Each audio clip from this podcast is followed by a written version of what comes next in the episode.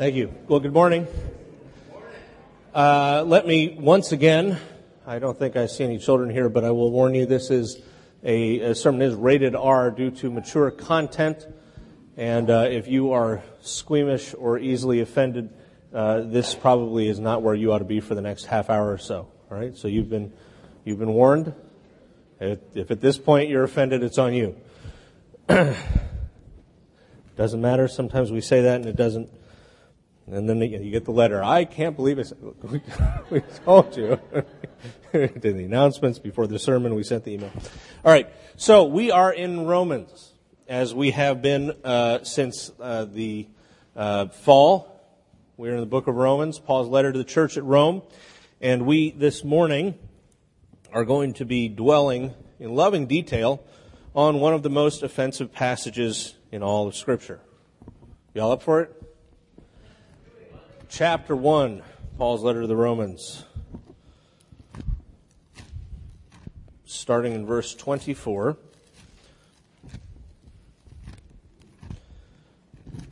We read. Now let's begin in eighteen, just to give us a little bit of, just to kind of give us a running start. The wrath of God is being revealed from heaven against all the godlessness and wickedness of people who suppress the truth by their wickedness, since what may be known about God is plain to them, because God has made it plain to them. For since the creation of the world, God's invisible qualities, his eternal power and divine nature, have been clearly seen, being understood from what has been made, so that men are without excuse. For although they knew God, they neither glorified him as God nor gave thanks to him, but in their thinking became futile, and their foolish hearts were darkened. Although they claimed to be wise, they became fools and exchanged the glory of the immortal God for images made to look like mortal men, birds, animals, and reptiles. Therefore, God gave them over in the sinful desires of their hearts to sexual impurity for the degrading of their bodies with one another. They exchanged the truth of God for a lie and worshipped and served created things rather than the Creator, who is forever praised. Amen. Because of this, God gave them over to shameful lusts. Even their women exchanged natural relations for unnatural ones. In the same way, the men also abandoned natural relations with women and were inflamed with lust for one another. Men committed indecent acts with other men and received in their flesh the due penalty for their perversion. Furthermore, since they didn't think it worthwhile to retain the knowledge of God, he gave them over to a depraved mind to do what ought not to be done. They become filled with every kind of wickedness, evil, greed, depravity. They're full of envy, murder, strife, deceit, and malice. They're gossips, slanderers, God-haters, insolent, arrogant, and boastful. They even make up ways of doing evil. They disobey their parents. They're senseless, faithless, heartless, ruthless, Patriots fans. And although they know God's righteous decree that those who do such things deserve death, they not only continue to do these very things, but also approve of those who practice them. Now, tell us how you really feel, Paul. So, anybody who was here last week, what are the two most important things that we need to remember about that passage in particular? Number one, it's a setup, right? Number one is it is a setup. This passage is Paul setting up his audience to get slapped on the face, right? Not to give too much away, when he turns the corner into chapter two, what he is going to do is say to his audience, and here we have both Jewish and Gentile Christians in Rome, he's going to say, and you, you who condemn all those nasty, wicked people doing all those naughty things, guess what? You do the very same thing. So where does that leave you? Looks like we're all in trouble, right?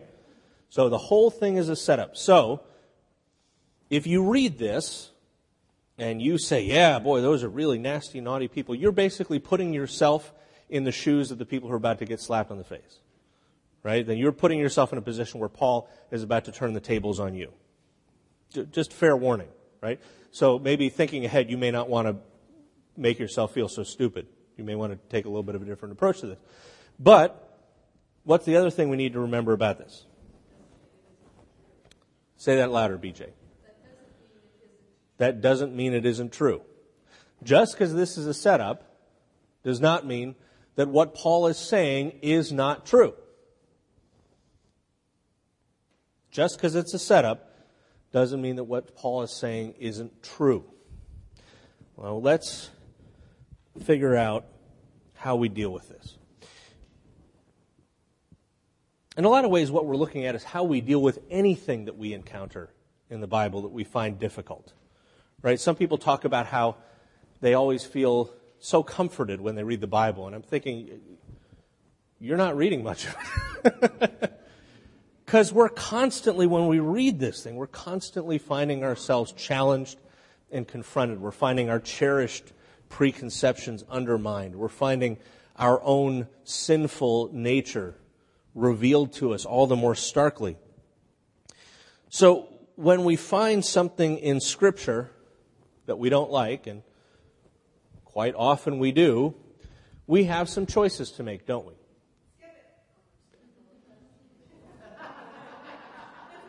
Seriously, right? I mean, you know, you just kind of pretend the pages are stuck together and you just kind of move on, right?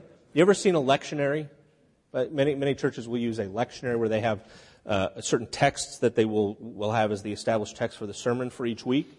And in most lectionaries, you'll see that they, they skip a few verses. Usually those are the ones that are really difficult and complicated. You just got to skip over. We'll just sort of move on here and say, no, I didn't see anything. All right. Yeah, that's what you can do. You can skip it or not read it, right, in the first place. That's another way. If you really want to make sure that the Bible doesn't bother you, just never open it, right? So that's one thing you can do. What else can you do when you encounter something in Scripture that you don't like? You can change it into something you like. I'm going to, I'm going to write these down. You can ignore it. You can change it. Ruth, what else can you do? Ah, you can explain it away.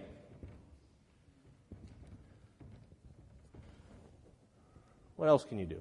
Louise? Ah, say it applies to other people. You can uh, do a sort of applicational jujitsu.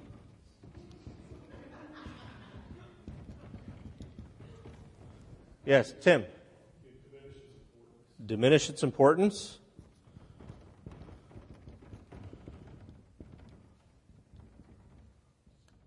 Yeah. It's almost like you guys have done this sort of thing. Yes, sir.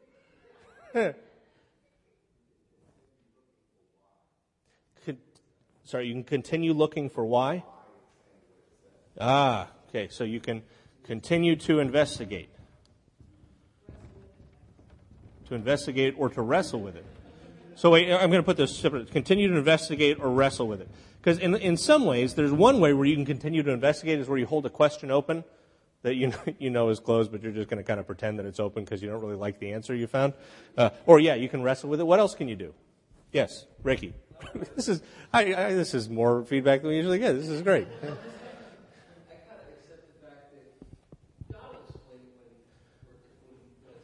Okay, trust God with it. Okay? What else can we do? Yes, Norm.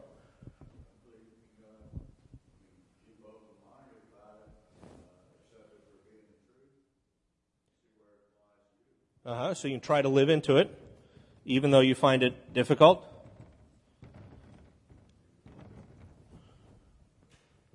Okay? What else? What else can you do? A very, very basic, simple one that you've nobody's mentioned. You can reject it, right? You can just say, oh, yeah, well, sure, it says that, and I disagree. If only God had asked me before he wrote that. You, you laugh, but I've I've talked to people. Yeah, I kind of try to edge away from when the lightning bolt hits. Yeah, all these things we can do when we encounter something difficult in Scripture, right? Now, why do we do these things? For the most part, I think we do them for the reason that we're trying to avoid what Norm's talking about. Because in these texts, as difficult as they are, they confront us with something that is uncomfortable, something we don't like, Maybe it's something that addresses a cherished idea we have, or it tells us about something that we like to do that we shouldn't do, or that we don't want to do that we need to do. And so we can use all these other strategies to try to get around wrestling with it, trusting God with it, trying to live into it, right?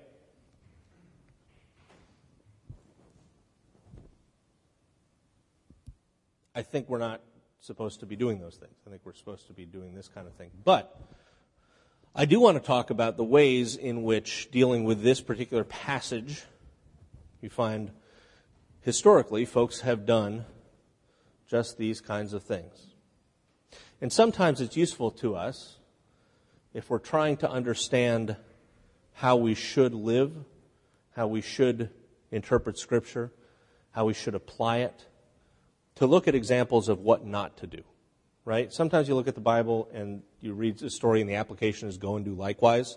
Other times the application is go and do otherwise, right? Like most of Judges, it's like what he did, don't do that, right? B J, you were going to say something? Well, we can, yes, maybe. We'll, we'll get to that. Because if you're not confused now, um, let's see what we can do about that. So let's look at ways that folks have taken this passage. One way, which is the way, and I talked about this a little bit last week, one way that folks will, will deal with this is they will say, see, Paul is telling all those nasty, wicked, naughty people what they shouldn't do, saying how bad they are and how you should never do something like that. That would be the applicational jujitsu approach, right?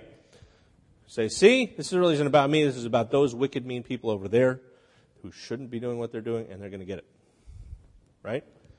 Problem with that is if you do that, you're missing the forest for the trees, right? You're also missing the fact that Paul is doing this whole thing as a setup, and you're going to look dumb when you find out Paul says, guess what? You're guilty too, right? As Jesus says, you've heard it written, you can't do that. Guess what? You even think about doing that, it's like you did it. Now who's in trouble, right? You're going to take a speck out of somebody's eyes. Why don't you go take the log out of yours, right? So that's one way you can do it. And there is certainly uh, something that is often done, which is simply to read it and say, yeah, I I disagree. Paul said that, and Paul was just, you know, stuck in his bigoted first century rabbi mind, and he didn't really understand what he should have understood, and if he could only talk to me, then he could we could straighten him out. I'm just going to reject what he has to say. I'm going to say I disagree. And, of course, you can always ignore it, just not deal with it much. But there are much more sophisticated ways of dealing with this. And if you want to get any kind of style points, you can't just reject it or ignore it. You need to be able to explain why maybe it should be changed. Why maybe it should be understood differently. Why maybe if you only get the proper historical and social context, you would understand that what really is going on here is not that Paul is saying that people shouldn't be involved in these kinds of behaviors. No, he's saying something else entirely. There is a gentleman named John Boswell, who's a history professor at Yale University, professor of ancient uh, medieval history, mostly, uh, wrote a book back in nineteen seventy-five, I think it was, uh, sorry, nineteen eighty, Christian, was it homosexuality, uh, Christianity, and social tolerance. His argument was that in this passage, what Paul is doing is criticizing people who are engaged in the wrong kind of homosexual behavior. That when Paul says that they were doing things that were contrary to nature, they were doing things that were contrary to their own nature. In the sense that if somebody is gay and is in a heterosexual relationship, they shouldn't be doing that because they're acting contrary to their own nature. This is a line of argument that has been taken in some circles in biblical scholarship over the last few decades. Another line of argument that's been taken is to say, well, actually what Paul was talking about here wasn't homosexual behavior. He was talking about exploitive homosexual behavior. That when you see words in the Bible that refer to sexual perversion, that refer to homosexual activity, that you need to understand in their context that what those words really were referring to was exploitative sexuality, like pederasty, uh, or uh, prostitution, male prostitution. Uh, so Paul's problem isn't with two consenting adult gay men, it's with people going to the gay prostitute. Worse, somebody who is a heterosexual going to a gay prostitute. So that's a line of argument that's been taken. The problem with these lines of argument is that they just don't work. It's difficult to find a New Testament scholar with any self-respect to stand behind these kinds of ideas. It takes a while. It took a few decades for folks to try to kind of crank these ideas through the grinder and say, well, maybe the problem is that we're reading these texts wrong. Maybe we're misunderstanding what's there. Maybe we should change our translations, right? Or maybe we should explain it as something else. Or or, or maybe we should recognize that it's really not relevant to us. It's, it's only for some other people. The problem is that those just don't work. Because the fact is, the teaching of Scripture on the issue of homosexuality is clear, it's consistent, and it's not really very complicated. It starts off in, well, really it starts in Genesis where God makes a man and a woman, but the verse that you often hear quoted that shows up first is the one in Leviticus that says, "A man shall not lie with a man as with a woman, for that is an abomination." Now, problem with just taking that and running with it is that there are a bunch of other things that are said to be an abomination, like wearing a cotton poly blend, for example, wearing socks with sandals.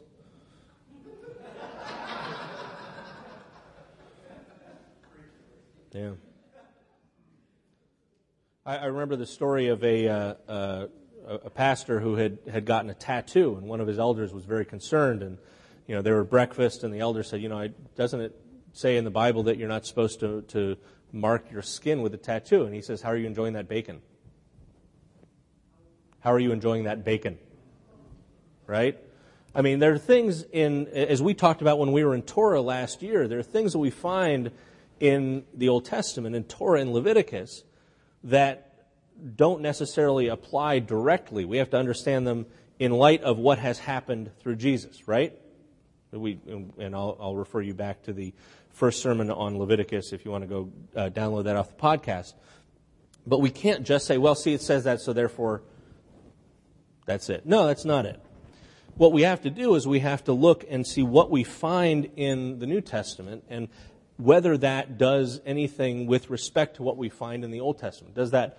Do we find things modified? Do we find things that that have been declared as having been fulfilled, and so now they're not relevant in the same way they would have been to somebody who is under the law?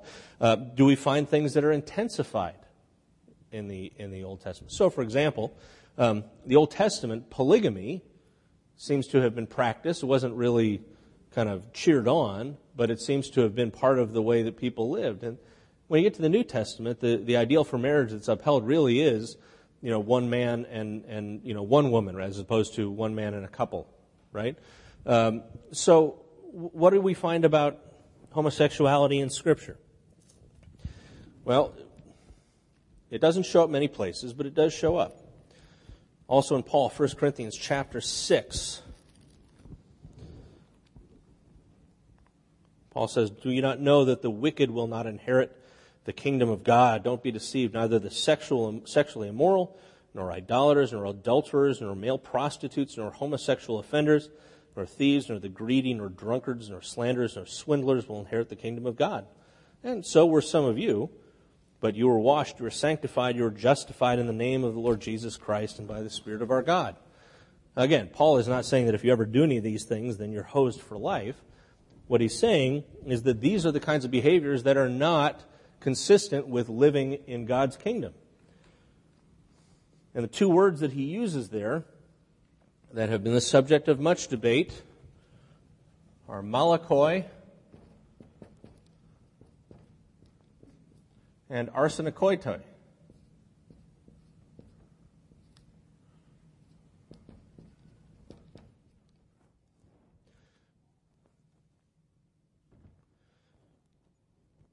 These are translated all sorts of different ways. Does anybody have anything other than N I V right here? You want to tell me what you got there in, in uh, verse uh, chapter six of First Corinthians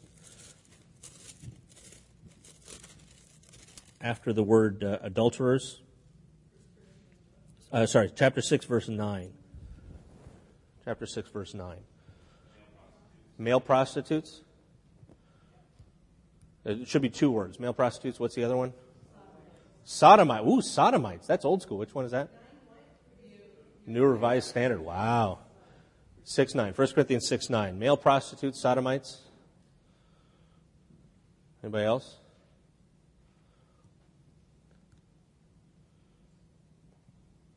Will, what are you pulling up there, brother? New American Standard. What does it give you? Fornicators. Yeah.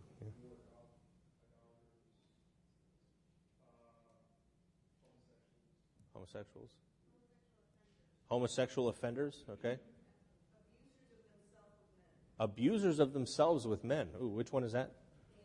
That's American Standard. Yeah, there's a reason why the American Standard version never really caught on. uh, yeah. So the, the word malakoi has a sense of referring to somebody who is soft or effeminate. Like, for example, Tom Brady. Um, and uh, arsenokoitai is basically a very, very, very simple compound word in a lot of ways. Uh, anybody know what the word coitus means? Coitus is intercourse, right? Coitus comes from the Greek koitai, which is simply to, literally to lie down. But you could also say get laid.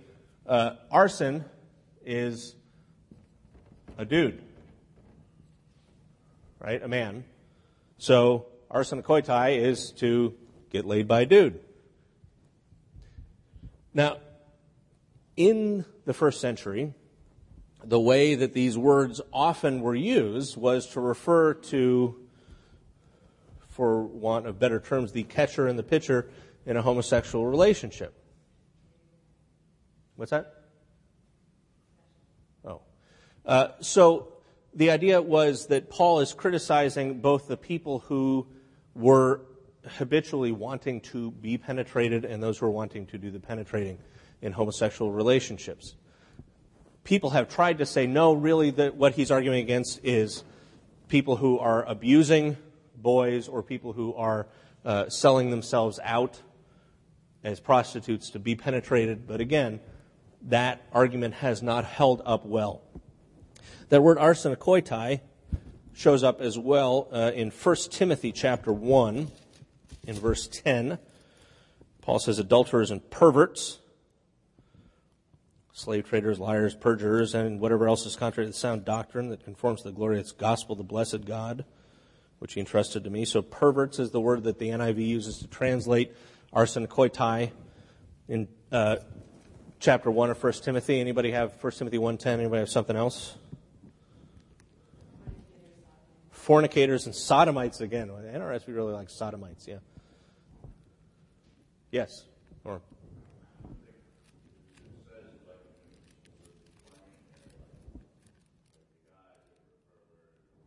mm-hmm.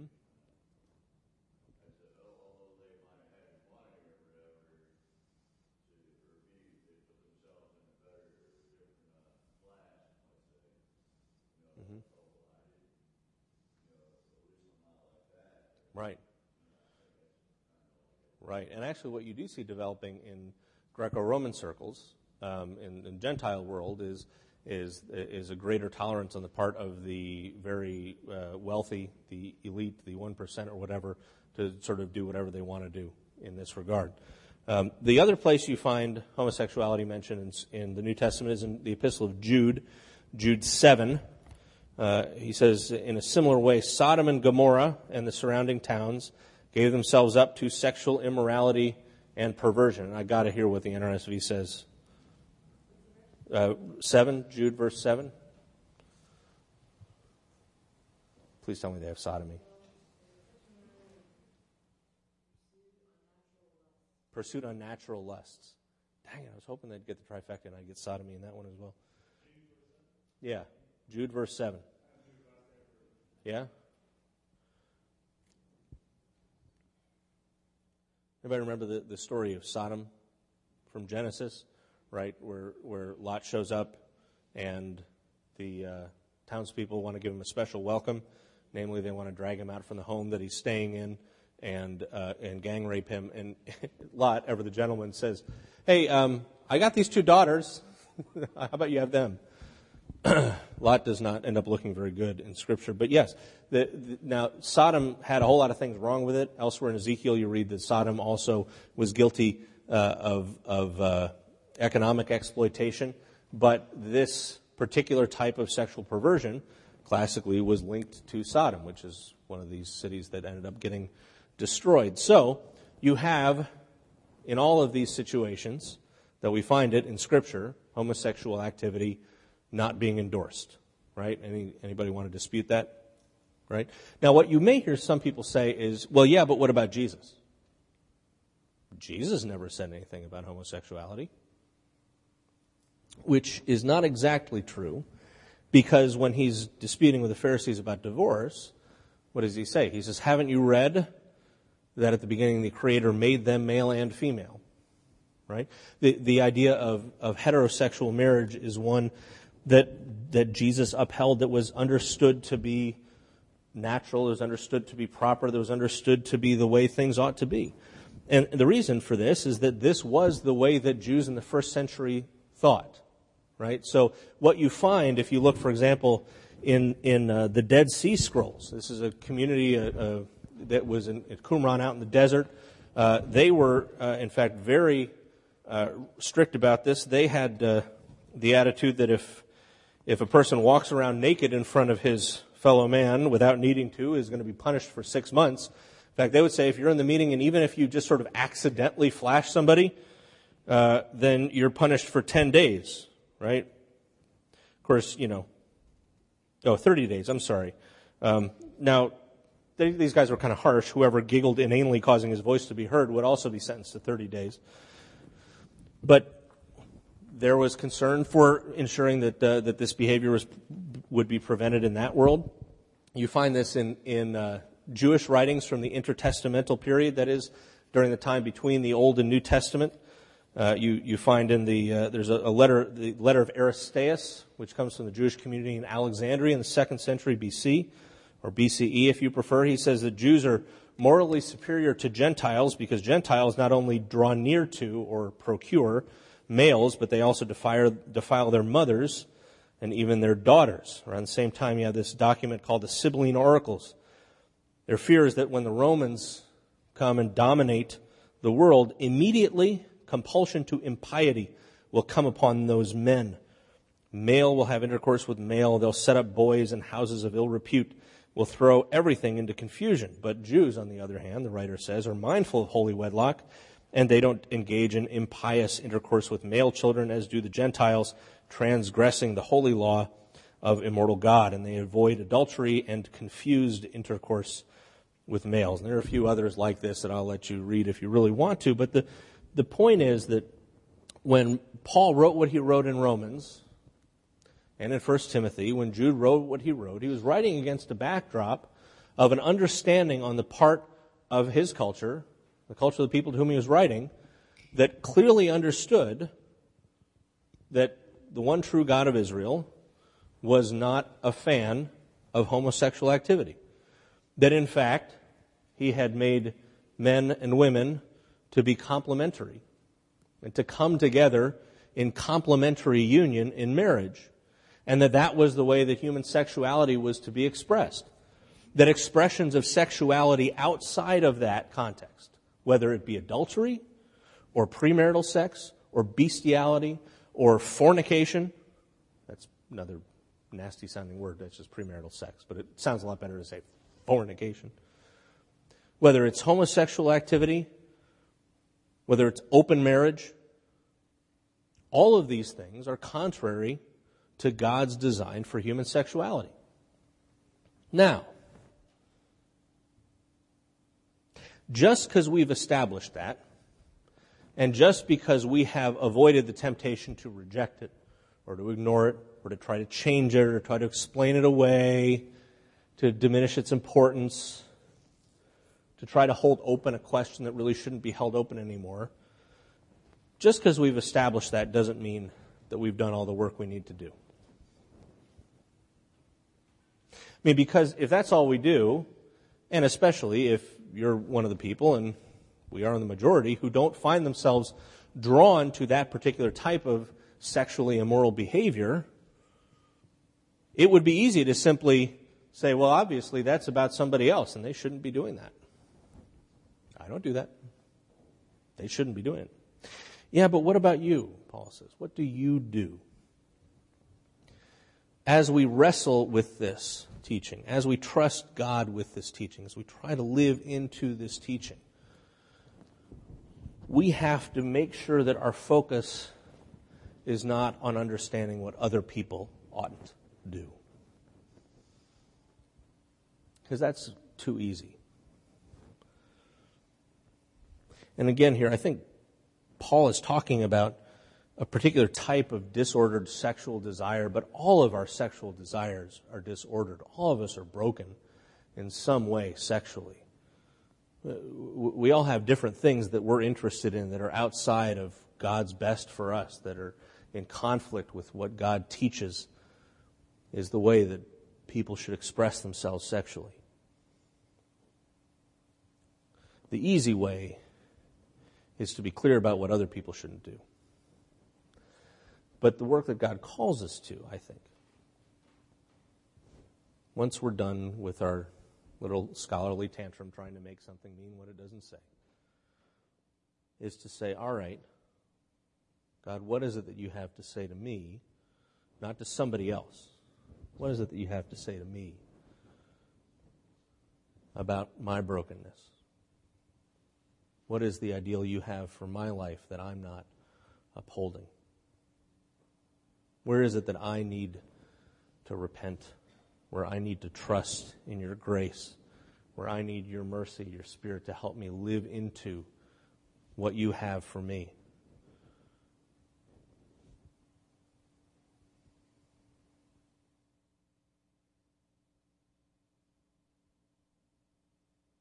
That's true when we reach the easy passages, the things that are straightforward. And it's true when we face the complicated and difficult and sensitive and awkward passages like the one that we've just spent a half an hour with.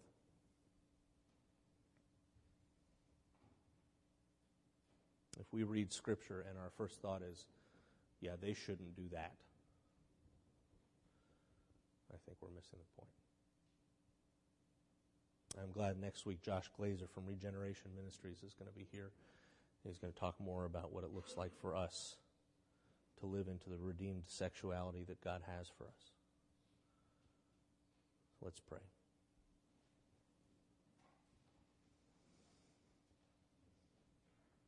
Lord God, we confess that when we find things in your word that are difficult, we face the temptation to reject them, to ignore them, to try to change them, try to explain them away. We confess that even if we do come to an understanding of what you have said, that our desire is to make it somebody else's problem, not our own. We confess that there are things that we find in Scripture that comfort us that should be bothering us. We confess that we can try to block out the sound of your voice, convicting us of our sin. Lord, in respect to this one particular issue that is so controversial, it's so awkward to talk about, it's so unwelcome as even a topic of discussion in polite society, we pray that we would be faithful to look deep into your word, open our minds and hearts to what you have to say, that we would trust you, not ourselves, that we would receive your teaching with gratitude, looking first to understand where you have something to say to us. We pray, Lord, that we would be faithful to submit ourselves to you, to undergo the kind of transformation that you want to work in us. Help us to pursue that with humility, with a deep, deep appreciation of the love that you have for us. Because we know, Lord, that you tell us how to live, not to take our fun away, but because you want to give us life and life abundantly. We thank you for that in the name of our Lord Jesus Christ. Amen.